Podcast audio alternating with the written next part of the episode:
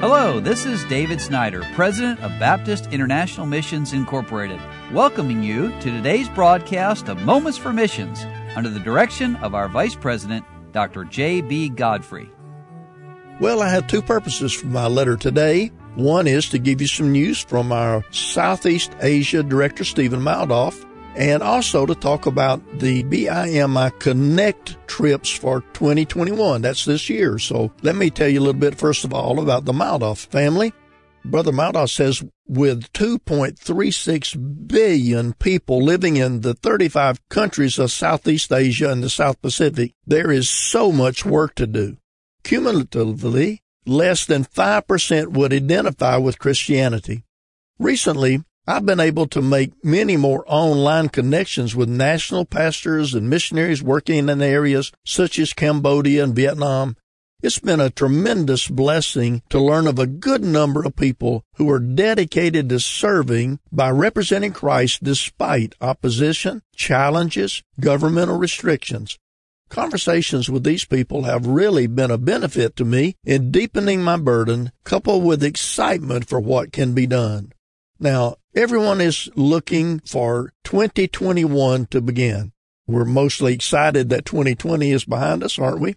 Well, I am too because I'm excited about the BIMI Connect mission trips that are scheduled to take place.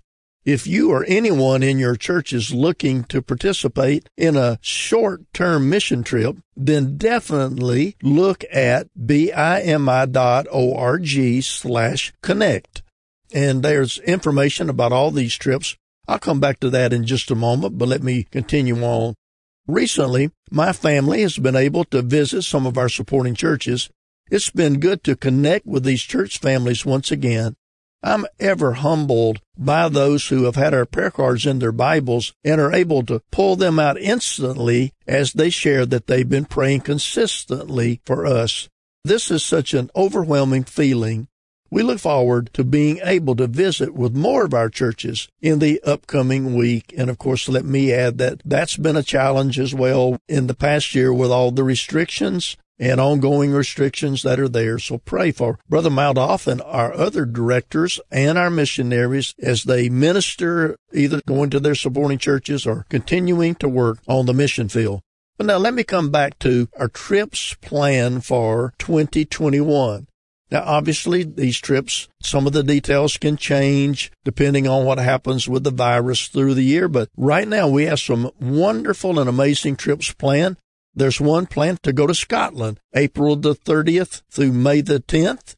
And then there are two Amazon medical evangelism trips planned. The first one is in May from the 17th to the 27th. And the second one, July the 26th through August the 5th.